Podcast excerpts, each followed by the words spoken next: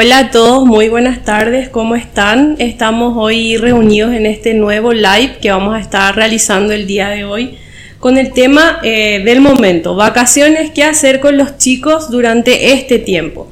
Les quiero recordar en primer lugar que este live queda grabado, va a quedar disponible también desde la página de Spotify que es Conexión Salud, para que después puedan escucharlo y puedan eh, volver a recapitular todo lo que vamos a estar hablando hoy. Bueno, hoy estoy en compañía de una, de una gran amiga, una gran colega, una compañera espectacular, la magíster Carmiña Ramayo. Ella nos va a estar orientando un poquitito acerca de esas dudas que a veces tenemos los padres, especialmente en esta fecha. Bueno, terminó el colegio, ahora qué hago, ¿verdad? Eh, de repente... Eh, más que para el niño se complica un poquitito para nosotros los padres eh, reorganizar nuestra agenda, reorganizar todo lo que tenemos que hacer con el chico. Entonces es muy importante eh, tener estas recomendaciones y este apoyo del profesional sobre todo, que es el que, el que más de repente maneja todo este tipo de situaciones. Así que Carmi, bienvenida, muchísimas gracias por, por acompañarnos el día de hoy. La verdad que el orgullo es mío. Eh, muchas gracias por, por, esta invitación y creo que es importante hablar sobre este tema porque como ya mencionaste son muchos los padres que preguntan, bueno, ¿qué hacemos ahora? Y este live es para poder responder esas preguntas y para poder realmente dar recomendaciones que sean útiles y que a la familia les sirva para hacer funcionar. Claro, bueno. El año pasado realmente pasamos una situación totalmente atípica por, en realidad este año, ¿verdad? Por el tema de, la pandemia, eh, prácticamente sin ninguna actividad de repente que los chicos puedan realizar, lo cual hizo mucho más difícil todo ese desarrollo de las vacaciones tan esperadas para la mayoría, ¿verdad? Nosotros también pudimos ver a lo largo de todo el año y en el consultorio las secuelas que dejó el encierro para todos estos chicos, pero bueno, ahora como que ya estamos en otra, en otra situación, siempre con, con todos los cuidados eh, necesarios, ¿verdad? Pero la, la, primera pregunta va relacionada a estas vacaciones, 21-22, este verano. ¿Vamos a poder hacer las mismas actividades que hacíamos pre-pandemia con los chicos? Realmente hay algo que tenemos que tener en claro. Eh, la pandemia vino y la pandemia sigue. El virus está las actividades obviamente no van a ser las mismas que hacían antes. Si bien em, ahora hay mucho más apertura, los niños ya pueden salir un poco más de las casas, ya se pueden hacer actividades fuera del lugar, pero igual el virus está presente, entonces los padres tienen que tener cuidados especiales. No es como un verano cualquiera, las cosas han cambiado. Entonces creo que los padres tienen que tener en cuenta que hay que cuidar dónde están nuestros hijos, qué van a hacer nuestros hijos, a dónde van a ir, ¿verdad? Pero no mantenerlos encerrados porque ya hay mayor, digamos, actividades para poder hacerlo de forma externa que no hubo el año pasado y que es necesario para que los niños puedan seguir desarrollándose y sobre todo trabajar todo lo que es la parte personal social, eh, el relacionamiento con sus pares y bueno, muchas otras habilidades a nivel del desarrollo evolutivo. Claro, o sea, el, año pasado la única alternativa que muchos eh, teníamos era la pantalla, o el celular, o la tablet, o la tele, el juego de play. Entonces, también yo diría que, que la socialización en sí, en muchísimos niños, se vio súper afectada y fuimos testigos todo este año también de eso. Eh, a veces también mismo como padres no sabemos qué hacer, ¿verdad? O sea, mi único, mi recurso siempre fue la pantalla, siempre fue el celular y ahora qué hago, ¿verdad? No tengo pantalla en el celular, me dijeron que no use y ahora qué hago, ¿verdad? Entonces, ¿qué, qué actividades vos le recomendarías a estos papás que de repente el recurso eh, principal que tienen para poder entretener a los chicos es la pantalla? Bueno, primero que nada hay que saber que como familia hay que organizarse entonces, para organizarnos y realmente que los niños tengan una, o sea, tengan actividades bien establecidas es crear una rutina. Vamos a partir de eso. Una rutina. ¿En qué consiste crear una rutina? Esa rutina tiene que ser consensuada y elaborada a nivel familiar. Y obviamente los niños, de acuerdo a la edad, también tienen que ser partícipes de esta elaboración de rutina. ¿Qué debe incluir la rutina? Y creo que es importante que los padres sepan esto. Estas rutinas diarias deben incluir desde el horario desde levantarse hasta acostarse, horarios de aseo, horarios de alimentación, También tiene que haber un horario en el cual los chicos tienen que ayudar en la casa, porque de acuerdo a la edad ya pueden tener responsabilidades y pueden colaborar con los quehaceres domésticos inclusive. Tienen que tener un horario también para hacer actividades físicas, actividades recreativas, un horario donde ellos puedan realmente ser, digamos, libres, el, horario que yo llamo de aburrimiento, que me parece... ocio. El ocio. El estoy aburrido para mí es la palabra más, eh, hermosa, más común. pero es una palabra tan, tan magnífica porque es el momento en el cual el cerebro se activa y, y si el padre no entra en la crisis, ¿qué va a hacer mi hijo? Está aburrido, eh, le da la oportunidad de crear y esa oportunidad de crear, esa oportunidad de inventar, esa oportunidad de, bueno, ¿qué hago ahora? En, el, digamos, a nivel cognitivo va creando eh, conexiones totalmente diferentes porque están acostumbrados a que todo esté siempre servido, a que todo siempre esté ya estipulado. Bueno, ahora es natación, ahora es en ir a la casa de la abuela, ahora es, bueno, tenés dos horas de pantalla, ahora es ir al parque, siempre está todo estipulado, todo servido, todo ya organizado. Y es en ese momento donde realmente ellos pueden ser y pueden descubrir, ¿verdad? Sí. Y me parece un momento donde hay que dejar y sobre todo los padres deben permitir que sus hijos se Sí, acá hablaste, o sea, de tres cosas muy puntuales que, que, me llamaron mucho la atención. Primero, la rutina. O sea, hoy termino las clases y mañana, ¿qué pasa? Mi hijo se levanta a las 11, a las 12 y ya chao rutina. O sea, lo ideal sería, ¿verdad? En esta, en realidad la semana pasada, antepasada más o menos terminaron el colegio.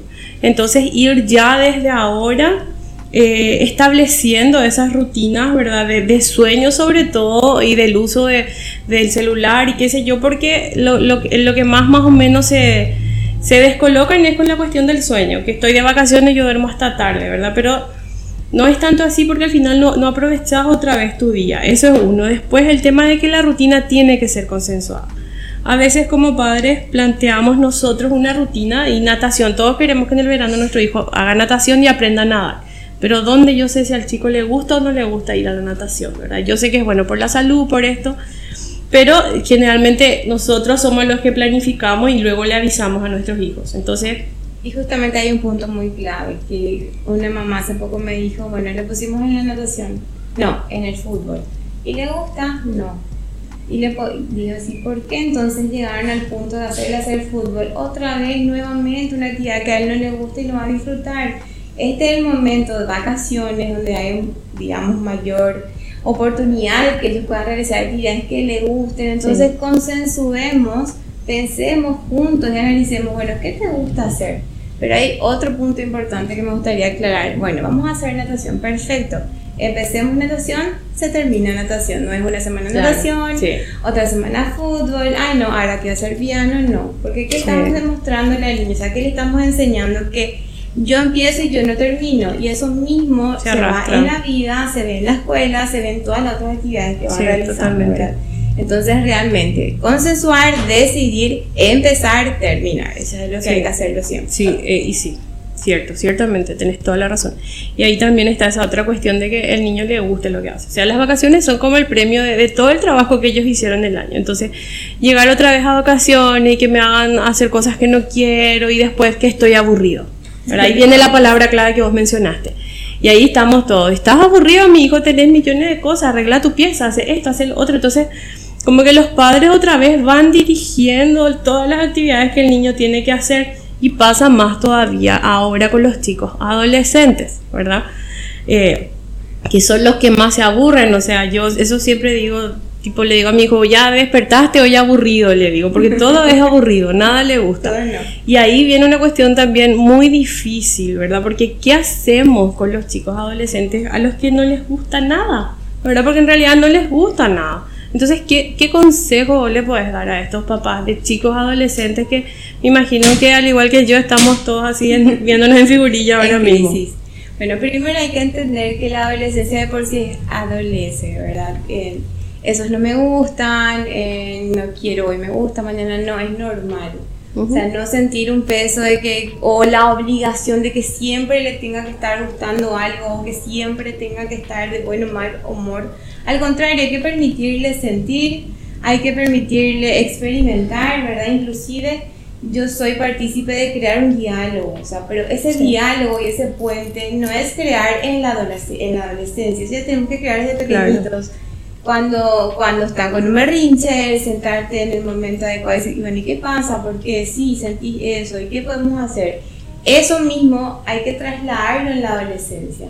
Y es donde uno crea realmente ese puente, ese diálogo, pero respetando sus tiempos, ¿verdad? Pero no olvidar lo que somos nosotros los adultos. No es que el adolescente se va a despertar a la hora que quiere, no es que va a estar encerrado todo el día en la pieza, que va a estar con el móvil en toda la madrugada, entonces va a ser una vida, digamos, más nocturna que, diurna. Mm. Entonces ahí hay un punto importante. Ellos también tienen que ser partícipes de esa rutina diaria que se va a hacer en familia y que también van a tener sus horarios de levantarse, de acostarse y sus, digamos, compromisos a nivel familiar por un lado. Por otro lado, hay una realidad que, que afectó muchísimo que es la socialización. ¿sí?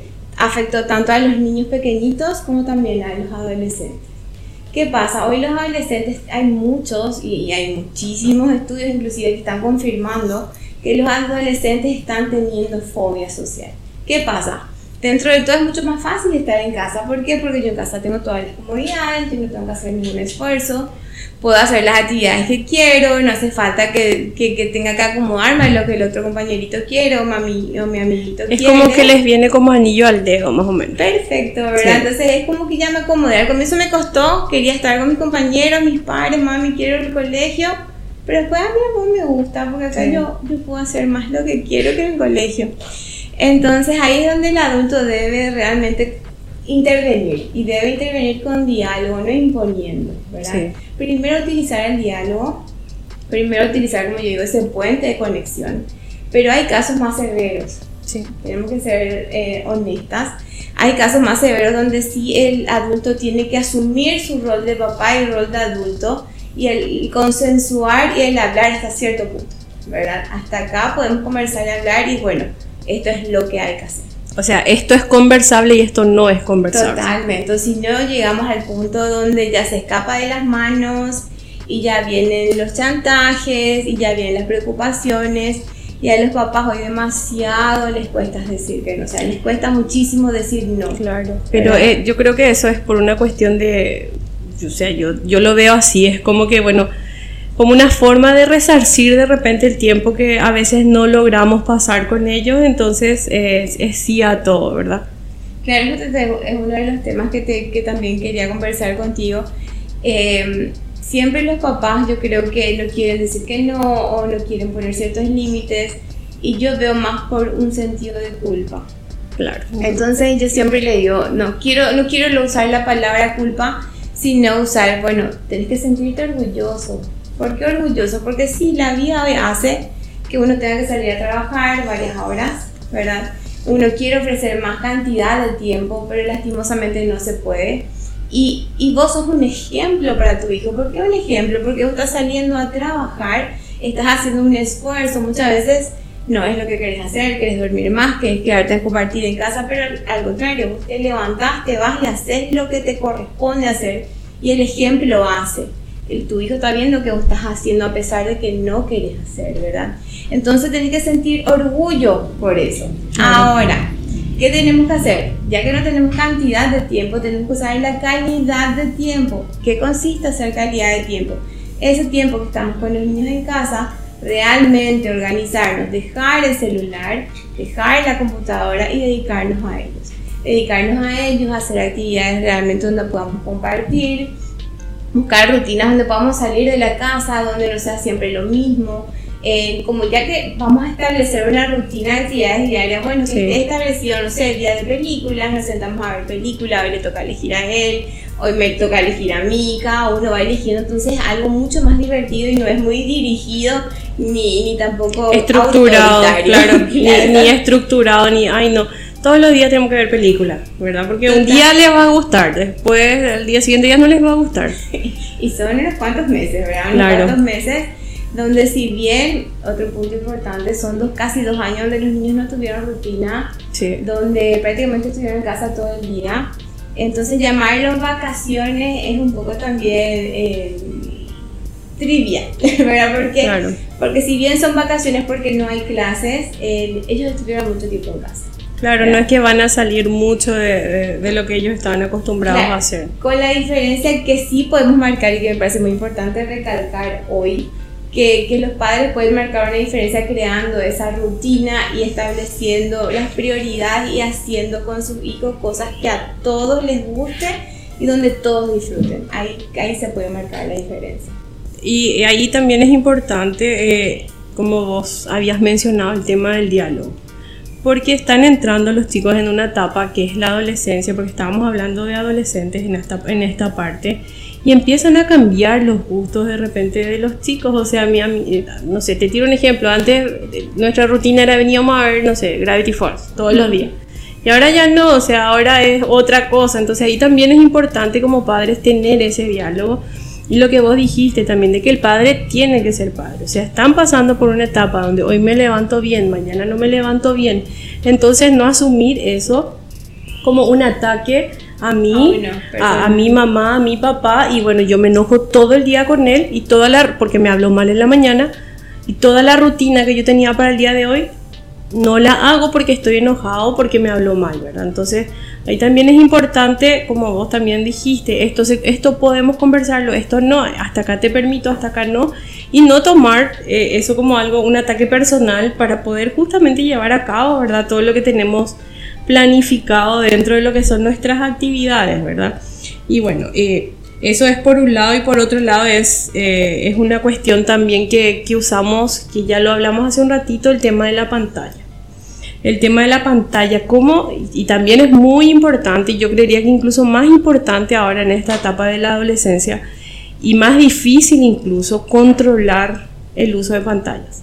O sea, ¿cómo como padres, cómo podemos hacer para controlar el uso de pantalla?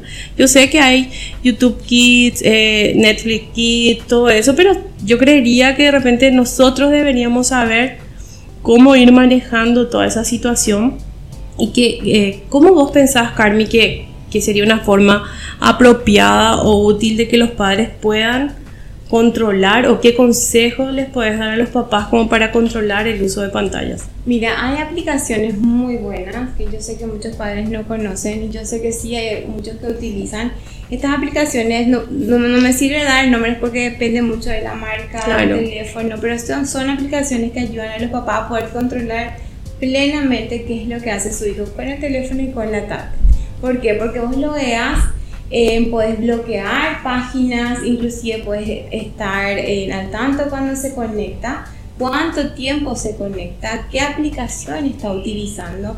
Entonces es una manera en la cual, por más que vos estés en tu trabajo, que obviamente tenés que seguir trabajando y los niños siguen en la casa, vos podés estar controlando y viendo qué están haciendo. En todo caso, obviamente que esto después hay que hablar con los hijos, decir, claro. mucho tiempo, considero que podemos hacer otro tipo de actividades, pero hay que proponer algunas cosas, o si no, directamente, bueno, hay que buscar otras cosas para poder hacerlo en casa que no sea utilizar solamente pantalla. Eso por, un, por una parte, ¿verdad? Por otra parte también yo había leído me gustó muchísimo que así como es importante hacer una dieta alimentaria, también es súper importante cuidar la dieta digital de los hijos, porque porque hay una, un adulto tiene que saber que consume su hijo, porque hay cosas muy tóxicas y muy dañinas que no nos damos cuenta. Nos dicen, pero, pero está viendo algo súper educativo. Claro, pero de ahí se va el otro, de ahí se va el otro y después ya terminó viendo cualquier cosa. Y una vez yo le invité a una mamá, le dije, una mamá, le dije, bueno, quédate tres horas. ¿Cuánto está Dijo tres horas, es muchísimo. Bueno, en fin, quédate a su lado viendo las tres horas de los videitos que estaba viendo. Y se asustó porque aparecen cosas que obviamente no corresponden a la edad del niño y tampoco tienen un contenido adecuado para que ellos puedan procesar. Entonces, ¿qué estamos haciendo? Realmente le estamos intoxicando con contenidos digitales y nos estamos olvidando de realmente darle contenido que sean saludables porque los hay, hay que ser realistas, hay contenidos de pantalla que son saludables, medibles en cuanto al tiempo y de acuerdo a la edad que pueden consumir, pero todo esto tiene que ser supervisado por el adulto.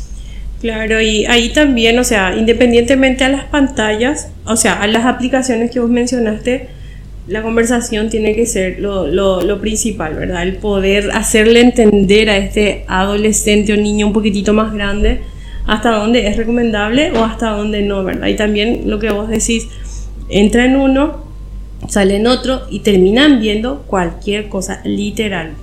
Terminan hablando en japonés, terminan hablando en ruso, o sea, yo ya he visto, ¿verdad?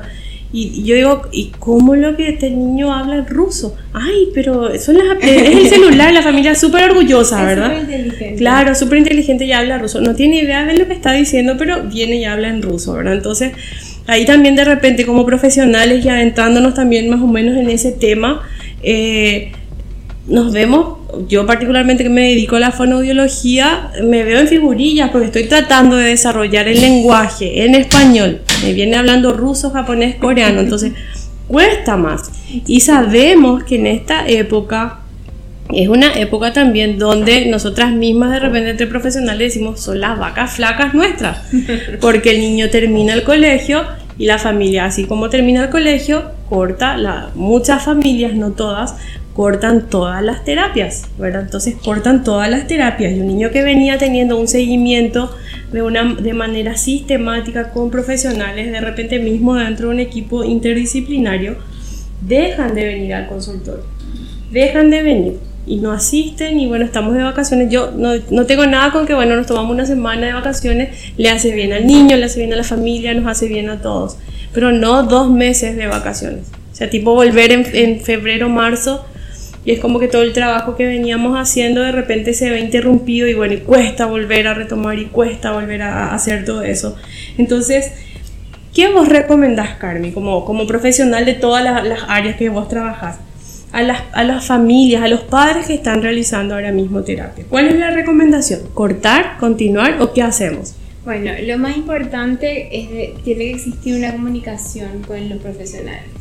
Si yo elijo un profesional es porque confío en su criterio, confío en sus recomendaciones y confío realmente que lo que me va a recomendar es realmente ético. Porque eso es importante también, tener en cuenta que una recomendación debe ser ética pensando en el niño y no en uno, en el profesional. Entonces yo le invito a los padres realmente a sentarse con el profesional y conversar. Mira, nosotros queremos dar una pausa y de acuerdo al caso, porque realmente no todos los casos pueden darse una pausa de dos meses, no, no todos los casos pueden darse una pausa, no todos los casos son iguales, entonces a nivel generalizado yo lo que les, les sugiero es sentarse con el profesional y sí, está bien, me parece perfecto, vamos a viajar una semana, me encanta, van a estar en familia, disfruten el celular, por favor, guardarlo en un lugar y jueguen con sus hijos, aprovechen pero siempre, ¿sabes? Que sea lo consensuado con el profesional, porque nosotros podemos darle algunos ítems, podemos darle algunas sugerencias para no cortar totalmente. Claro. ¿Qué pasa con esos niños que se, se van y vienen después de dos, tres meses? Es empezar de cero. Totalmente. Y realmente por experiencia ya pasó eso. Y los padres se dan cuenta y te dicen, sí, realmente empezamos de cero, yo no te escuché, yo no te hice caso y ahora este año, por ejemplo, sí, sí, Lice, tenés Lo que tú digas. Vamos a hacer una semana nomás, dos. Pero es empezar de cero, es un trabajo realmente hormiguita que uno hace porque eh, es un trabajo nuestro y también de la familia, porque es un esfuerzo, mutuo que no sería bueno cortarlo porque sí, nomás sin conversarlo. Ahora obviamente hay situaciones y situaciones que hay que evaluarlo, pero siempre si el terapeuta está al tanto y no es el padre el que decide nada más, se puede dar ciertos ítems y cosas para ir haciendo en la casa. Claro, porque, o sea, como profesionales también de repente nos tomamos una pausa, pero nosotras mismas, o sea, una semana a reventar lo que yo me puedo ir porque no le puedo dejar a los chicos tanto tiempo. Entonces sería lo ideal también tener esa misma responsabilidad por parte de la familia. Una o dos semanas a reventar porque no podemos cortar nuestras terapias. O sea, las terapias en estas etapas son prioridad también. O sea, tenemos que considerarlas como prioridad dependiendo del caso también de cada niño y ir haciendo ese acompañamiento y como decís, hablarlo, ¿verdad? Hablarlo, no sé, por ahí podemos justo, eh, no sé, coincidimos nuestras vacaciones, entonces así no cortamos tanto, pero generalmente eh, es eso, no dejar de venir, porque también pasa, bueno, dejó de venir, no avisó que iba a ir de vacaciones, faltó dos, tres semanas. Bueno, viene otro paciente, se le da el turno, después él quiere volver y ya nos quedamos sin lugar para el niño. Y eso no nos, no nos no nos, no nos dice a nosotros si él va a ir a continuar o no en otro lado y al final se cortó todo ese proceso terapéutico que se venía haciendo con ese, con ese niño, ¿verdad? Entonces, la recomendación es eh, hablar con el profesional, ¿verdad? Y consensuar las vacaciones, consensuar el tiempo de, descanso de cada, de cada niño, dependiendo mucho también de cada caso, ¿sí? Y una cosa que me gustaría también aclarar es que no hay, las terapias no son solamente porque el colegio... No, no, para, claro es bueno. Termina el colegio y termina la terapia. Totalmente. Entonces ahí uno se da cuenta que los padres no están viendo realmente la dificultad de su hijo y solamente lo cumplen porque el colegio le exige. Y el niño cuando vuelve de vuelta, febrero, marzo, el colegio empieza a exigir otra vez y ahí vuelve. Y ahí está todo el cuestionamiento de qué pasó y bueno, todo un tema más. Y sí. Pero bueno, eh, bueno, creo que estamos ya finalizando. Les vuelvo a recordar que esto queda grabado en Spotify, en el canal que es Conexión Salud. Eh, quiero agradecerle a la licenciada Carmiña Ramallo, creo que estuvo súper interesante la charla, o sea, creo que también quedan como que muchísimas cosas más de repente por conversar, eh, como para programar un, un, siguiente live. Acá hablamos de temas muy puntuales, muy importantes, ¿verdad? Hablamos de rutinas, hablamos de hacer actividades de manera consensuada, ¿verdad? Hablamos del uso de pantalla, o sea, tuvimos muchas cosas muy importantes que mencionamos y lo último que hablábamos, vuelvo a recargar, es el tema de consensuar el tiempo de descanso de los niños con los profesionales, ¿verdad? Eh, ¿Algún otro mensaje, Carmi, que quisieras dejarle a la familia que vos consideres que es súper importante que, que ellos sepan o manejen alguna información? Mira, yo sé que la realidad de los padres, los niños están de vacaciones, pero los padres deben seguir trabajando. Sí, así mismo.